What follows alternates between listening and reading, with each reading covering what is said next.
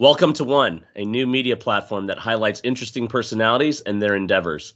This is a series brought to you by Carbon, which is a profit driven social impact enterprise that creates blueprints of successful businesses that are used to generate franchises or quote unquote carbon copies that empower communities around the world to achieve social and economic prosperity by implementing our economies in a box. We are focused on advancing education, women's resiliency, and resource efficiency, food, energy, and water. One is centered on the concept that a single individual can change the face of the world and impact humanity. There is cause and effect to all of our actions, and they can send ripples through generations to follow. One is about authentic individuals, inspiring stories, career advice, adventures, and passions. And you are hosted by Shane Vermillet, and I am a co founder and managing partner of Carbon. This is Jason Wang, student at Indiana University. This is Akib Mohammed, student at Indiana University. This is the power of one. I hope you enjoy. You can find out more about us at www.carbongroup.global. You can also find us on social media Facebook, LinkedIn, Instagram, and Twitter. We have a very special guest, my esteemed colleague and partner in Carbon, Ratan Agarwal a history in management consulting and technology and bringing innovative solutions to the world. He is here today to talk about how we can leverage technology to solve last mile resourcing, which is a consistent problem for challenges facing humanity. Ratan decided to hang up his hat in corporate America and take on some new endeavors to make more impact in his life. He is currently working on a new platform called the Carbon Compound, which is basically a solutions marketplace so with that, then Ratan, my friend, I'm glad you could join us today. Uh, very excited to hear your story and what moves you. As you know, this has been a great journey putting this together with you, and we're just scratching the surface. So welcome to the show. Shane and Akib, uh, guys, thank you very much. Uh, I really feel privileged um, to be part of Carbon Journey, and um, I, I, really think um, this is uh, one of those opportunities I would call um, the opportunity of life where you really have an, a, a chance to drive a transformational impact and change the inflection point in our uh, battle for a sustainable world for all and future generations. And that is really the most exciting for me. Um, so my name is Ratan Agarwal, and um, it, it had been a long journey. I think I, when I look back, um, my childhood, um, it's, it's um, it, it, feels like uh, multiple lifetimes. I grew up in a very small two-room house, um, an upbringing that taught me so many valuable lessons uh, of life. Um, studying under a small lamp uh, with um, no facilities uh, of uh, modern day life in terms of uh, whether water coming from the pipes or gas or um, motorized transport. But uh, all that uh, is something I cherish uh, because it has given me so many lessons, uh, lessons to really value the smallest uh, assets, the smallest um, facilities, uh, everything in life, and nothing to be wasted. And a life in, in which, in, in spite of minimal facilities, minimal uh, comfort creatures, um, really get so many opportunities because so many people were able to help. And um, after having uh, made so many positive turns and to be here and to be in a position to make a difference in the world and with so many people, I feel this is my uh, best opportunity to give back because I have received so much uh, to be able to uh, be here where I am today. So Shane, I, I really feel this is the best time to make um, it really huge change because uh, there are a number of things in our favor. Uh, and I will talk about that in terms of uh, how the demographical shifts are happening, how the technologies have um, evolved to a point where they present a unique opportunity, uh, how the world is looking for really innovative solutions to many problems we face, uh, the loss of uh, negative um, events we see day to day, but there's a lot more positivity, which I think presents a unique opportunity. Awesome. Yeah, it's an amazing story. I, I, know you come from very humble beginnings. And so, where exactly did you grow up? Um, where did you go to school? What was that like? You know, how did you even get to school without motorized transport? What, what was that lifestyle like? So, it's, it's a funny, Shane. I, um, very small village in India, maybe about um, uh, three, 400 kilometers from the capital. Um, south, uh, a little bit of west, a little bit of, uh, uh, I would say, north of New Delhi. But um, what was remarkable as I was growing up as part of a family of four, one brother and two sisters, and um, my father was a teacher, um, got um, really good grounding in terms of valuing the education uh, because of uh, that chance. But um, as I was growing up, um, I used to walk about six kilometers to my um, higher secondary school. And um, that gave me an appreciation of, uh, as I was saying, in terms of uh, the smallest uh, uh creature comfort, the smallest things uh, to value it so much. And the value of the hard work. Uh, I used to come home and then in the evenings or on the weekends, I used to join my mom for work in our fields helping with her uh, in the crops and um, doing uh, contributing um, in all the different ways for um, the whole household. So it gave me the perspective of hard work. It gave me the perspective of um, cherishing the life uh, in a small family, small town, and seeing uh, both good and bad in terms of um, so many people with simple life, but still enjoying it. And at the same time, um, so many people who could be helped in uh, so many ways, uh, whether it is health, whether it's education, whether it is um, giving them a chance to uh, be more productive, to advance and uh, uplift out of their uh, limitations. So I think it, it, that perspective has remained with me, and I, ha- I have traveled around the world um, uh, to places like Madagascar, like Cambodia, like Tanzania, like Chile, all over the six, seven continents. Uh, it has given me uh, perspective about um, there are so many unique uh, ways so all of these people teach us. At the same time, we all have the obligation to contribute and make their life better. And I think that's uh, the beauty of this world. I think uh, we can all have a unique opportunity to make that lasting impact. All we just need to stand up and uh, do our part. That, that's great. Um, I just had I wanted to ask you about kind of how you chose to go, which kind of university you went to, and then your career path from there. I also kind of want to know about with me, uh, soccer was kind of a divine defining thing and how I about and how like I just I developed discipline and stuff. Were there any sports in your life growing up that helped kind of shape who you are today? It, it, it is Akib, you're right. Um, the sports, and I would also also add other cultural aspects, whether it's a music, whether it is dance, uh, whether it is um, debate. So uh, for me, actually, I was uh, never good at any of these in terms of being an um, outstanding athlete or outstanding performer.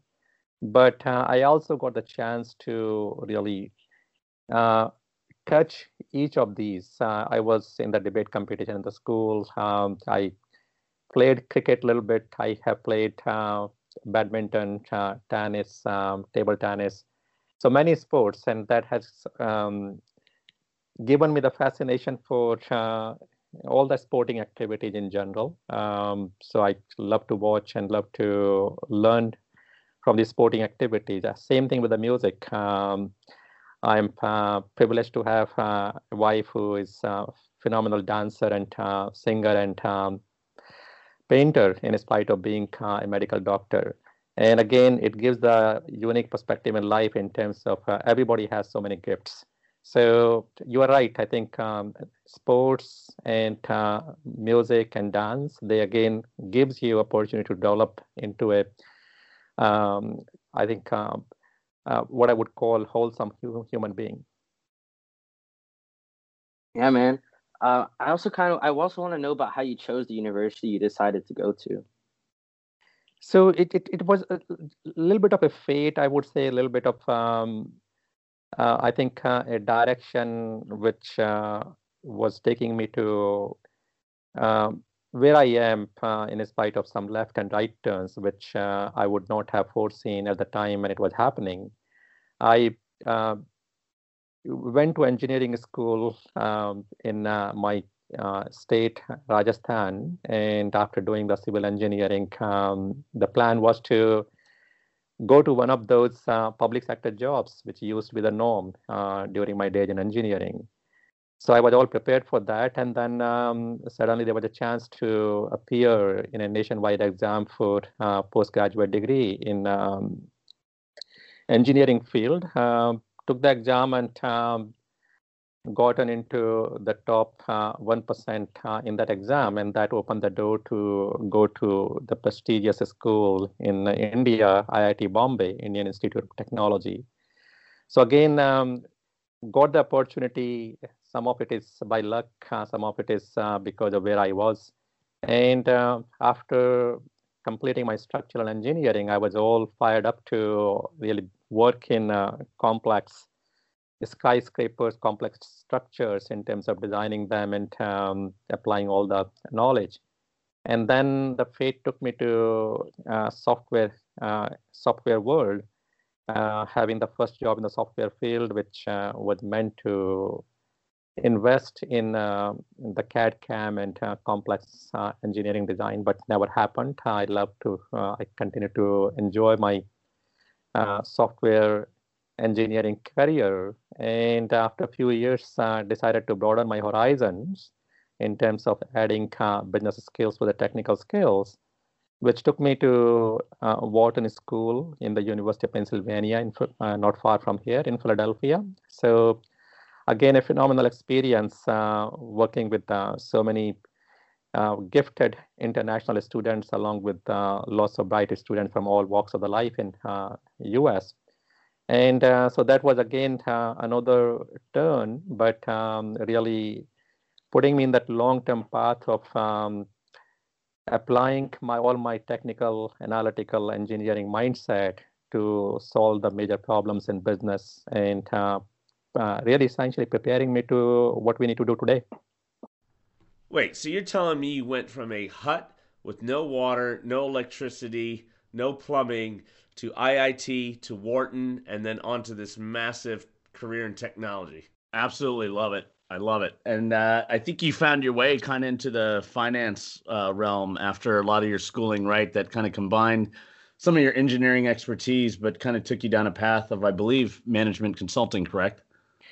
Indeed. Uh, so, finance, uh, interestingly, has been uh, one of my uh, favorite subjects. Again, coming from the engineering, there's an analytical natural bent, uh, which uh, is synergistic with finance. so far, operations, strategy, planning, those have been some of my favorite subjects. Um, and um, I have always taken a bit of an analytical approach to look at the problems which are hard to tackle in terms of the problems which require understanding of intangibles, uh, translating softer issues into hard analytical models and frameworks to be able to drive uh, objective decisions and um, bring everybody together on the same path.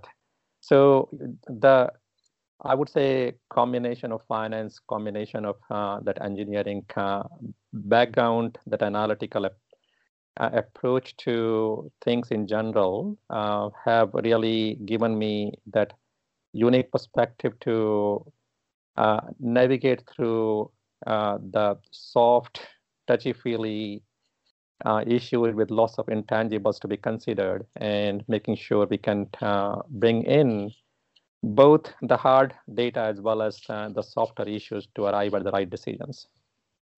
And all this leading up to an amazing career. I know most of your life was spent at Cisco, and I think that set the framework for what you're trying to do at Carbon. Um, and I know you're you're quite humble in the way you talk about uh, you know some of your achievements, but you know as you laid the framework and you mentioned these hard tasks, you know really setting the stage for bringing IoT and cloud services to the world. Um, can you talk about that experience and what that was like, and you know some of the things you did along the way to bring those to fruition? Yeah, no, it's just a fascinating journey. Again, I would I, I feel a bit privileged to got to spend that uh, that long time in Cisco. It feels like almost uh, half of my professional life, which uh, I never set out um, to plan that way. But um, I really enjoyed uh, that long inning in Cisco, which had probably another eight or ten innings uh, in that span. But uh, what was really fascinating in that period was not just getting the opportunity to transform large businesses at uh, 3 billion, 5 billion dollar scale in terms of um, really nuts and bolts improvement to drive um, nearly eight point margin improvements, but also really opportunity to incubate uh, from zero. And um, I was part of uh, the opportunity to build our IoT solutions portfolio uh, which uh, was, I think, one of the first um, serious attempts in the industry before everybody became fascinated with IoT. And we built the solutions covering multiple um, segments in terms of healthcare, um, remote banking, to physical safety and security, to uh, transportation and um, interactive video. And what really that taught the value of a disciplined scaling, uh, taking the business from zero in terms of validating the business models to drive uh, wave one, wave two of scaling, and then uh, mainstreaming the business. And uh, you make a lot of mistakes um, in spite of uh, a 50 billion dollar company with all kinds of resources. Building a new business is not a slam dunk. Uh, you're going to make lots of mistakes. And uh, I was fortunate to be able to have the luxury of learning quickly from those mistakes and taking that portfolio to nearly 170 million in a three, four year period. And uh, that gave me an opportunity to then go to a, go do it uh, two other times in terms of building a managed services business um, from 170 million dollar assets to about 350 million dollar business, and then finally building the managed uh, cloud business, another new entry for Cisco from an acquisition to jumpstart that business. And uh, what that, that really uh, ended up um, doing is uh, just reflecting uh, what can we do with these transformative technologies. I was uh, in the middle of as these technologies will be becoming huge in terms of the power of the cloud um, and um, the mobility and IoT and uh, the whole shared economy it was creating, uh, uh, of course, underlying all the uh, in, what, what, what internet was making happen. But it was becoming clear in terms of uh, the sheer amount of um, innovation all these technologies were making possible. And that really uh, took me to my next decision to leave Cisco and pursue my passion in uh, driving the innovation across uh, these uh, multiple industries I cared about in terms of healthcare, in terms of renewable energy, in terms of um, um, uh, financial services. And uh, so for a couple of years, I jumped into that and uh, being part of the incubation activity in the Northeast Corridor, whereby I was looking at nearly 25, 30 companies every month and that further cemented my uh, decision to really take all these amazing uh, innovative solutions and really bring them to impact our drive to sustainability.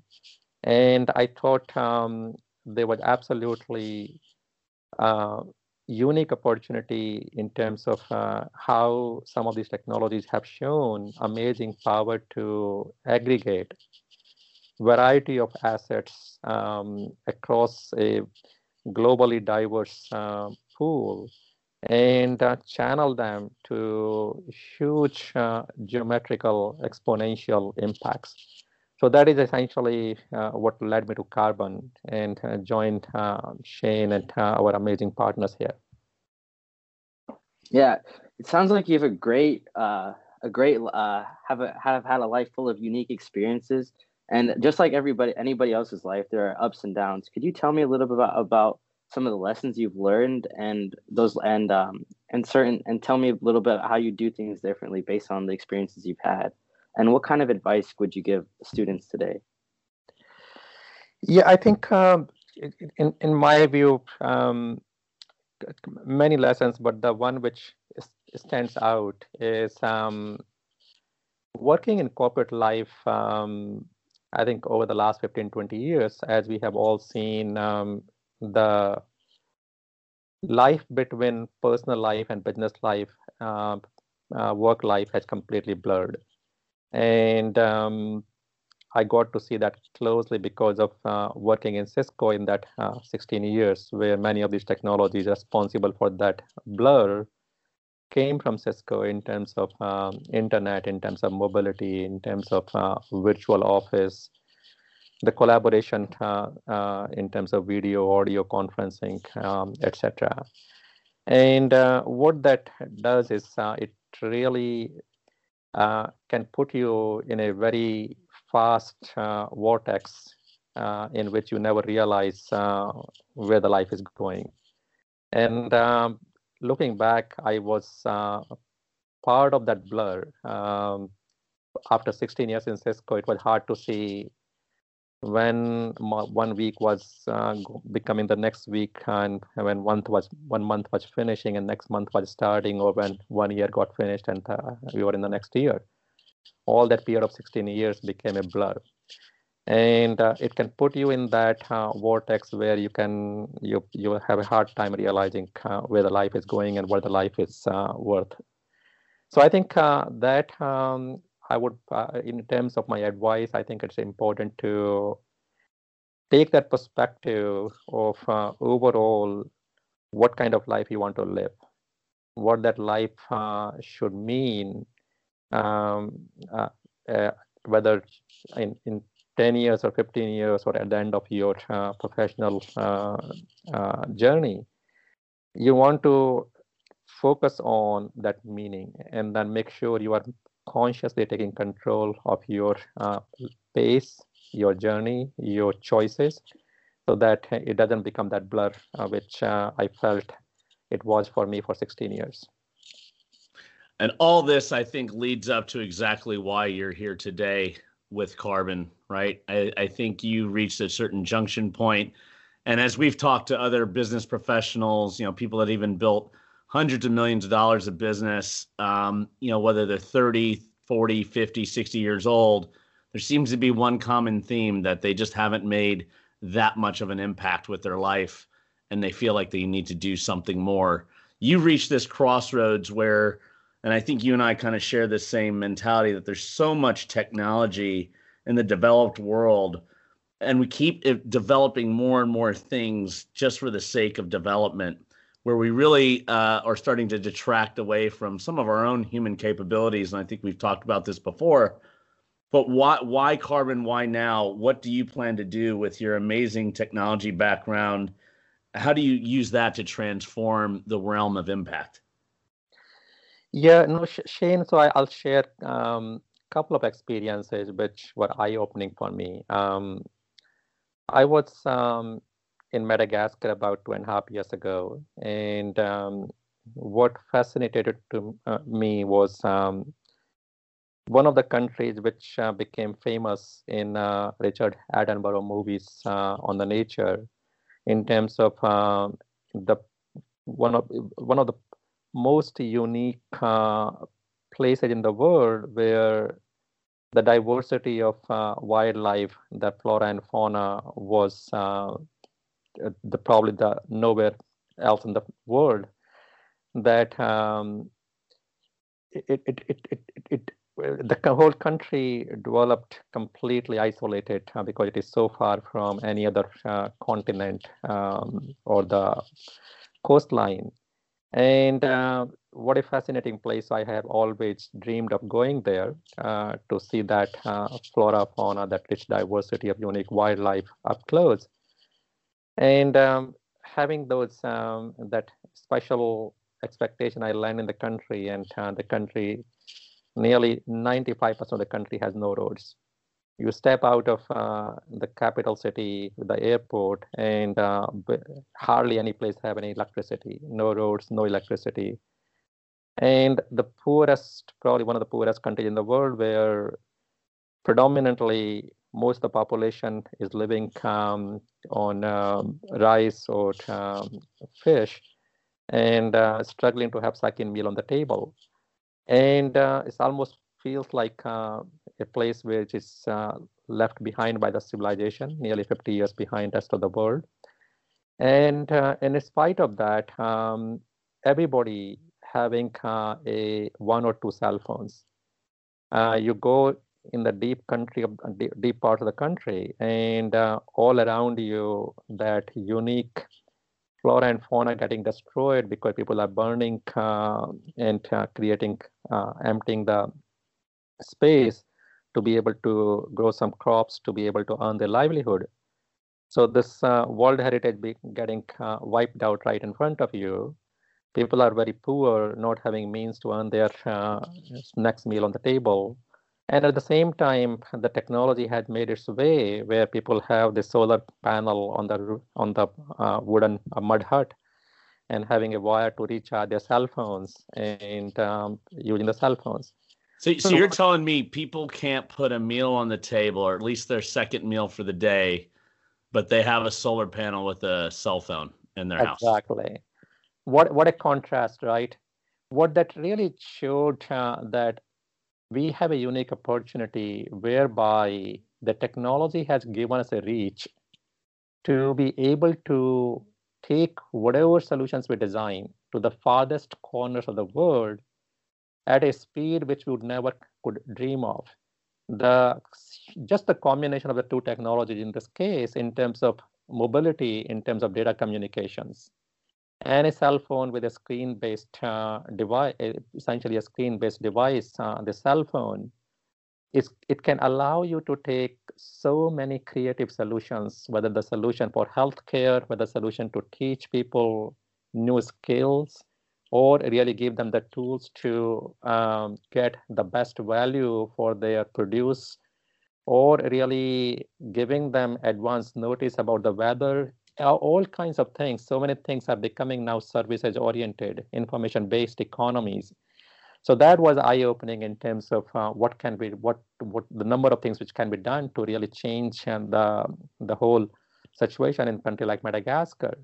And then I see the another example in terms of in Kenya, the couple of engineers uh, from Vodafone, they got together and they created an amazing solution what they're calling now M-KOPA, which uh, was not a technology innovation, but rather a business model innovation to be able to bring uh, the solar-based electric electricity, uh, the lighting solution to the poorest uh, uh, residents in uh, remote parts of Kenya, which have no electric lines, no transmission lines for electricity, burning uh, oil lamps for a few hours of light, and uh, the kids uh, living in this hut where um, there's a huge health risk by burning those kerosene lamps and not having enough electricity.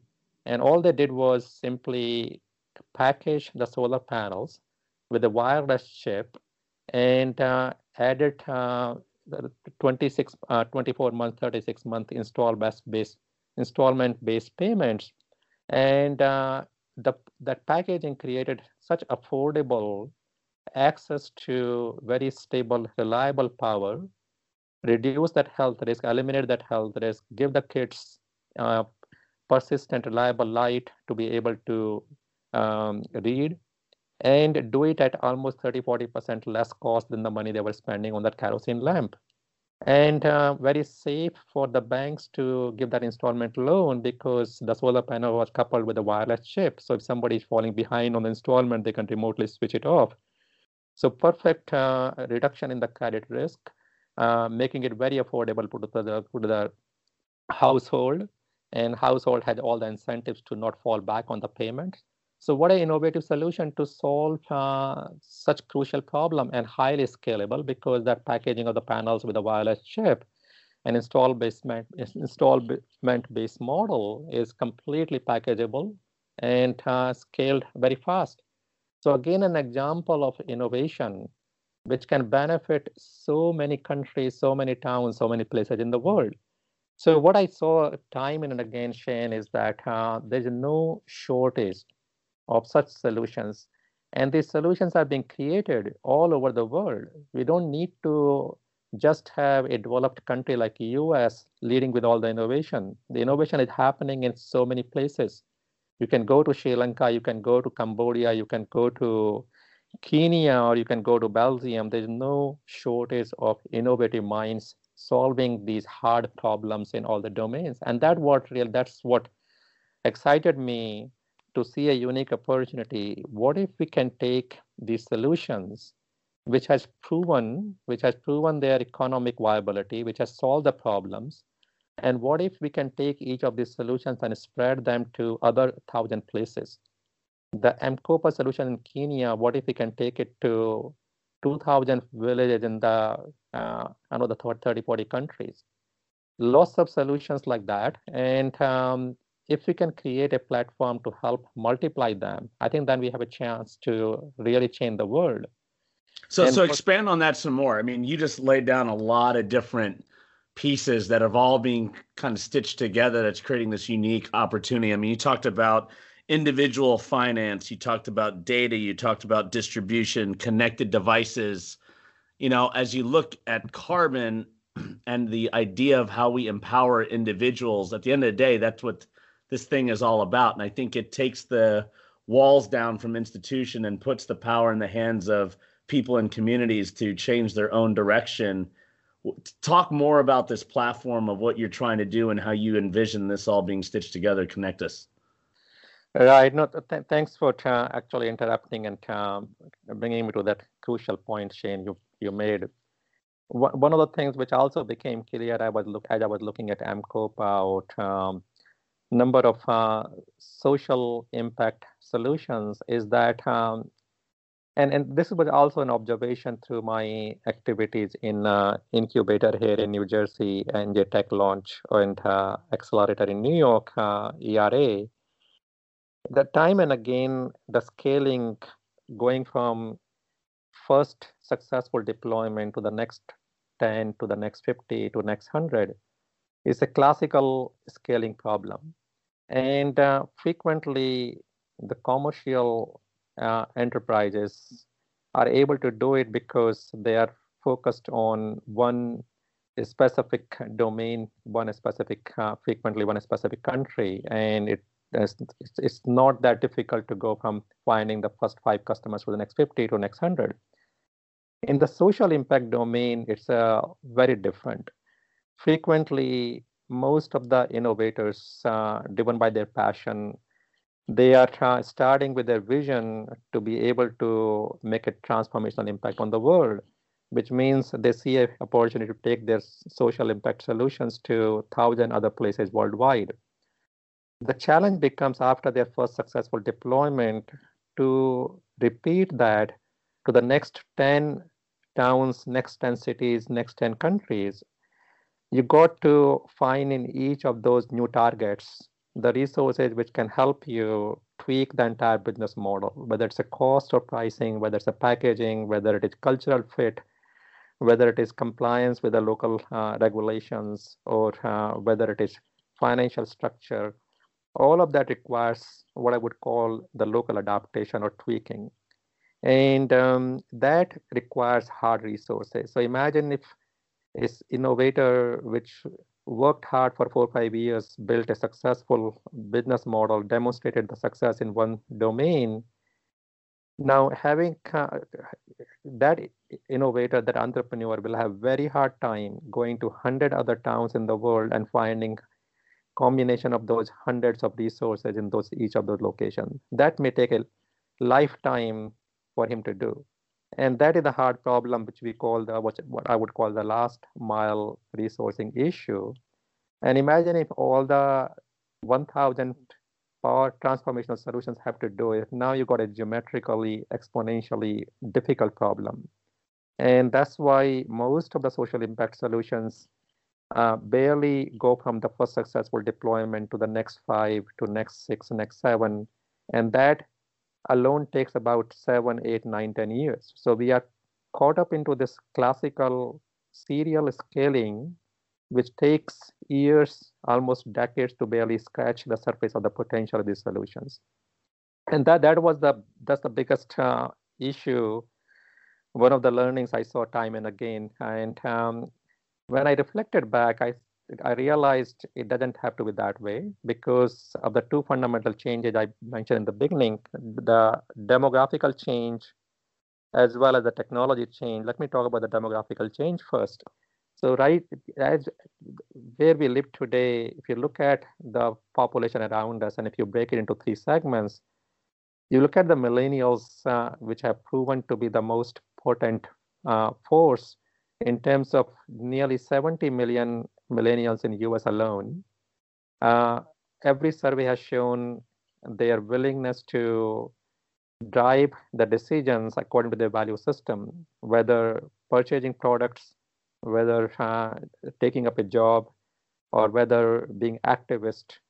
Millennials are clearly showing uh, their serious intent to drive uh, to really march forward uh, on the social issues they care about as you go into the working professionals, people have come together in large numbers to contribute for large scale solutions like Wikipedia, like uh, Linux. And uh, they have given their CS time, talent, uh, resources to make things happen. And then you look at the third segment of the population, what I would call the early retirees. People are more and more retiring in their early 50s to uh, even uh, late 40s. And what that means that they have another 25, 30 years of productive life. And these are people even more capable because they have already gathered the lifetime of successes and experiences and uh, have technology and financial capacity to contribute towards their passions. But guess what? The even though these people add, add up in uh, tens of millions, the challenge is they're all in on individual islands. So I may live in New Jersey, I may have marketing uh, expertise, I may have 10 hours per week to give, and I may care about ocean pollution, and I may have another five, 10,000 of financial capacity to contribute. Guess what? Every other individual is in the same boat. What that means is a highly fractured resource pool with very large numbers, but completely untapped today because there's no platform to aggregate this highly diverse distributed pool of resources and harness that combined power. And the, the, the, the good thing is today there are technology platforms like Marketplace, which have proven to be very effective in aggregating that kind of variety of resources and channel them for um, the right solutions in a dynamic fashion. So this is the where the, the unique opportunity. What if we can tap into this existing ecosystem of very capable, passionate individuals who are raising their hands, who wants to contribute to the social impact issues, and match them with these thousands of proven solutions and solve the last mile resourcing. And that I think can give us a unique opportunity to change the current serial scaling to concurrent scaling. So let me get this straight. You're talking about taking a marketplace or creating this mechanism that we all know exists online and literally connecting people that are building solutions around impact in their own communities, societies, and matching them up with individuals like what? Professionals at a law firm, accountants, um, engineers um, that have time and resources that they can spend to work on these initiatives? Absolutely. And so that way, that innovator who proved their model in one location had a chance to take their, their success concurrently, not in a serial fashion over 10, 15 years, but concurrently spin up 100 other replications. Because and so this this goes back to your comment earlier about not being able to make an impact until later in life and you know really can you seize that opportunity earlier? Is that, am i reading that correctly? This gives people a chance to do that? Absolutely. So think about now all the individuals who are looking for the meaning in their 20s who are looking for value driven uh, opportunities in their 20s and 30s and, and in uh, as they are young and um, energized all these individuals, they can either run with these solutions in their domains, own these businesses, and uh, be joined by other millions of people who are ready and raising their hands. Or these individuals can contribute to existing solutions being uh, deployed in the hundreds of locations. So the people have now choice through this kind of mechanism to be either innovators or to contributors or to be owners of the businesses which uh, are uh, ready to be deployed around these transformative pro proven solutions, economic, economically viable solutions. So, what kind of challenges uh, are you facing about putting this type, uh, this sort of platform together? So, I, I keep this platform um, requires few critical things to happen to be in place. So, number one, for us to be able to aggregate, harness, and then channel that collective power of millions, we need to be able to create a single ecosystem bring these individuals who have raised their hands, who have already expressed their desire and choice, we need to be able to bring them into one place. It doesn't help for these individuals to go to thousands of uh, uh, places to find the volunteer work. Uh, that doesn't really help much. We need to bring the existing uh, ecosystem of communities, whether the community is 10 individuals or the community is of a million people already on uh, platforms like uh, Nature Conservancy. So there are already existing communities of hundreds and thousands of millions of people who are already coalesced together. We need to aggregate them into one mega community. That is the number one uh, critical competency, critical uh, uh, capability we need to develop. Marketplace is a great enabling platform, but that needs to happen in terms of creating movement and in terms of creating ecosystem of um, communities around one particular interest or one particular solution or one particular geography.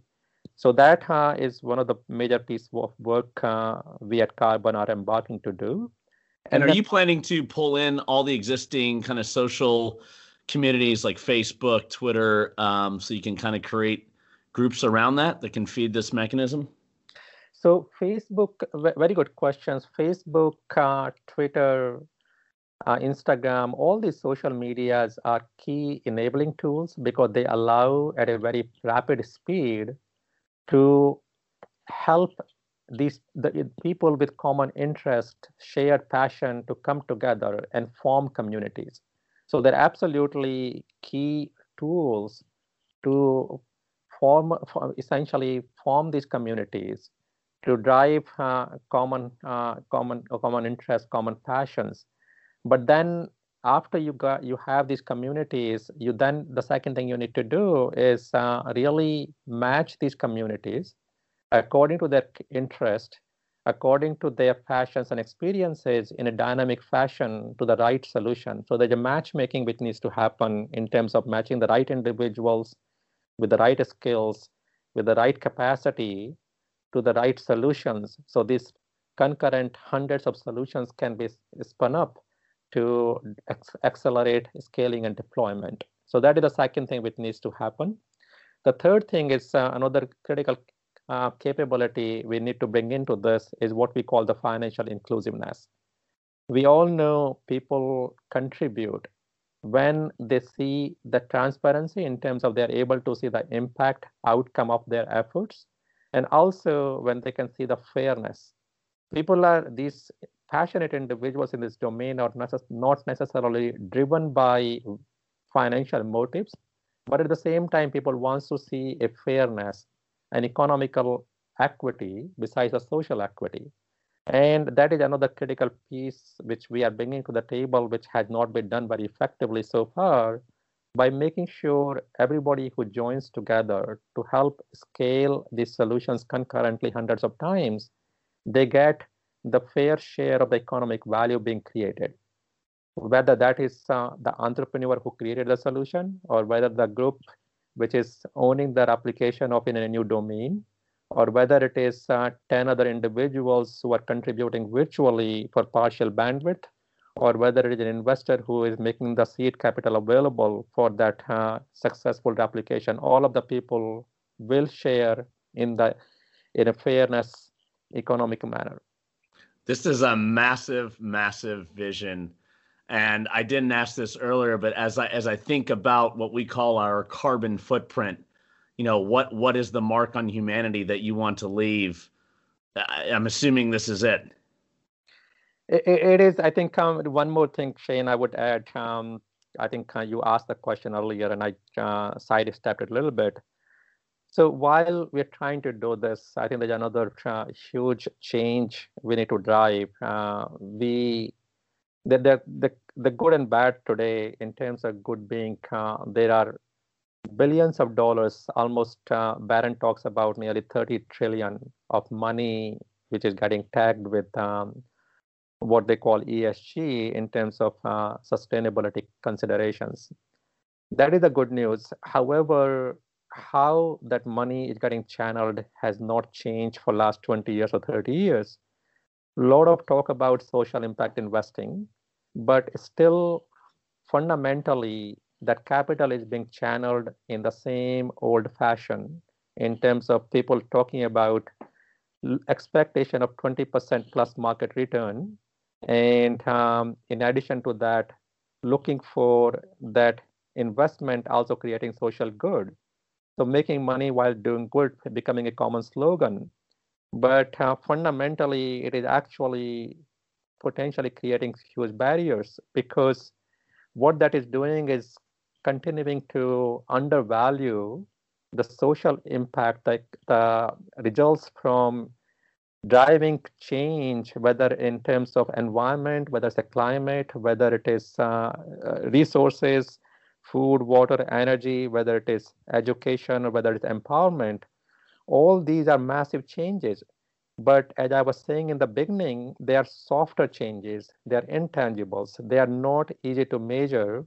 At least by putting in a spreadsheet in a five minutes, uh, it requires hard work and because they, that they require hard work and a lot of uh, other type of data people are not putting that hard work and not measuring it and simply bucketizing it, it in the social good and just putting that as an additional criteria for their capital uh, flows so that is creating a huge barrier because it is creating suboptimal decisions uh, the reality is many of these changes whether literacy changes, whether women's empowerment changes, whether resource efficiency type changes, climate, um, flora and fauna, what uh, energy, these are far bigger in their real economic impact than the return we are expecting in terms of 20% market return.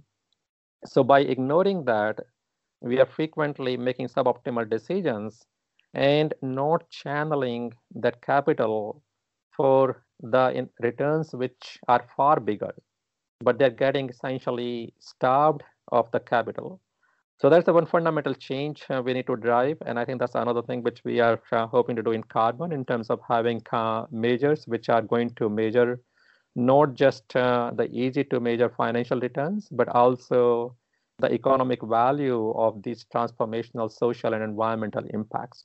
And that is a massive topic. I think what we will do, we're going to do another podcast just on that alone. I know we're uh, taking up some time here, but uh, I know Akib, you got some questions, and uh, this has been an absolutely amazing, phenomenal talk. Uh, and I can't be more thrilled to share this journey with you, my friend.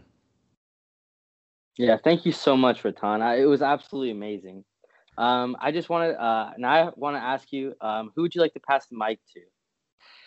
Yeah, so so a lot of people, uh, my friend, I think uh, I, I can give you 15 names, but uh, I would love to see Gobi share his journey. And I think there are so many names. Um, I, every day, I, I see 10 other individuals uh, showing up in terms of the amazing work they're doing. That just just to give you an example, the MCW network, uh, which uh, we are partnering with, uh, they're doing amazing job of uh, providing funding to these young entrepreneurs all over the world. And uh, there was this individual from uh, Bangalore in India who, fresh out of college, I think he had worked for three, four years, a guy named Sharat Kuna. And uh, I was just blown away by his submission, uh, which MCW is supporting, and I'm hoping to provide mentorship to this uh, young entrepreneur. He wants to change uh, how education is done in India by changing the perspective of education in terms of uh, having people value vocational skills, vocational education more than uh, academic education, which is at the core of such a high unemployment uh, when you look around. And uh, his idea is very simple in terms of being able to leverage people who have become successful in their trades and have these successful people share their vocational skills and learnings in using a virtual platform, e-learning platform, to all the uh, fresh college graduates uh, who can benefit from these vocational skills and are not unemployed for many, many years or caught up into underpaid, unproductive employments which don't really match with their uh, passion, their uh, skills. So phenomenal idea. And uh, again, it's coming from a young entrepreneur, and I would love to see uh, the story from that kind of entrepreneur. I think it tells something uh, that there's a power in youth, there's a power in millennials, and the innovation can come from any part of the world. It can come from Bangalore in India, and it can be applied to US. It can be applied to any other part of the world. That sounds like a phenomenal person that we would love to get on this show, and I uh, will encourage you to reach out to him. We would love to talk with him, uh, do a similar session. This is such an inspiring endeavor that you're on. As I said before, leave only your carbon footprint behind. Absolutely. So, guys, this is Rathan Agarwal, and uh, love to have had this opportunity. I'm looking to leave my small footprint uh, and hoping the world will be a better place with all these efforts. So, thank you, guys. Again, this is the Power One. Peace, love, and carbon for all. Thank you. Thank you, guys.